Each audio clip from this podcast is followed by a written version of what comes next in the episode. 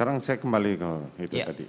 Saudara ketika mengetahui kapan terjadinya bahwa perpindahan rekening itu terjadi dari rekening almarhum diambil menjadi rekening kepindah ke orang lain.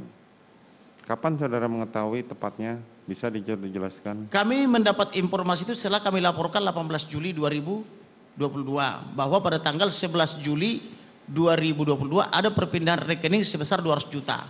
Lalu setelah itu kami menghadap kabar Oke, reskrim. oke, sebentar. Ya. Apakah saudara bisa menjelaskan rekening itu di bank apa dan atas apa namanya nomor rekeningnya? Ada empat rekening yang mulia. Boleh Ada- ditunjukkan di persidangan ini? Mereka hanya menyebut di banknya. Oh, hanya menyebut Ah, banknya. Ada di Bank Besia, ada di Bank BNI, begitu. Jadi dijelaskan banknya. Lalu untuk mengetahui benar apa tidak, kami bertemu dengan penyidik untuk didalami. Ternyata mereka sudah tahu. Tetapi Dan kemudian- saudara tidak secara spesifik Kemudian yang mulia, setelah kami minta dilakukan ah, investigasi oleh PPATK, ternyata PPATK juga mendalami dan melakukan pemblokiran yang mulia. Sudah diblokir salah satu rekening di Bank BNI cabang Cibinong. Dan keluarga telah mendapatkan berita acara pemblokiran itu. Saudara jaksa penuntut umum, apakah ini dihadirkan sebagai bukti?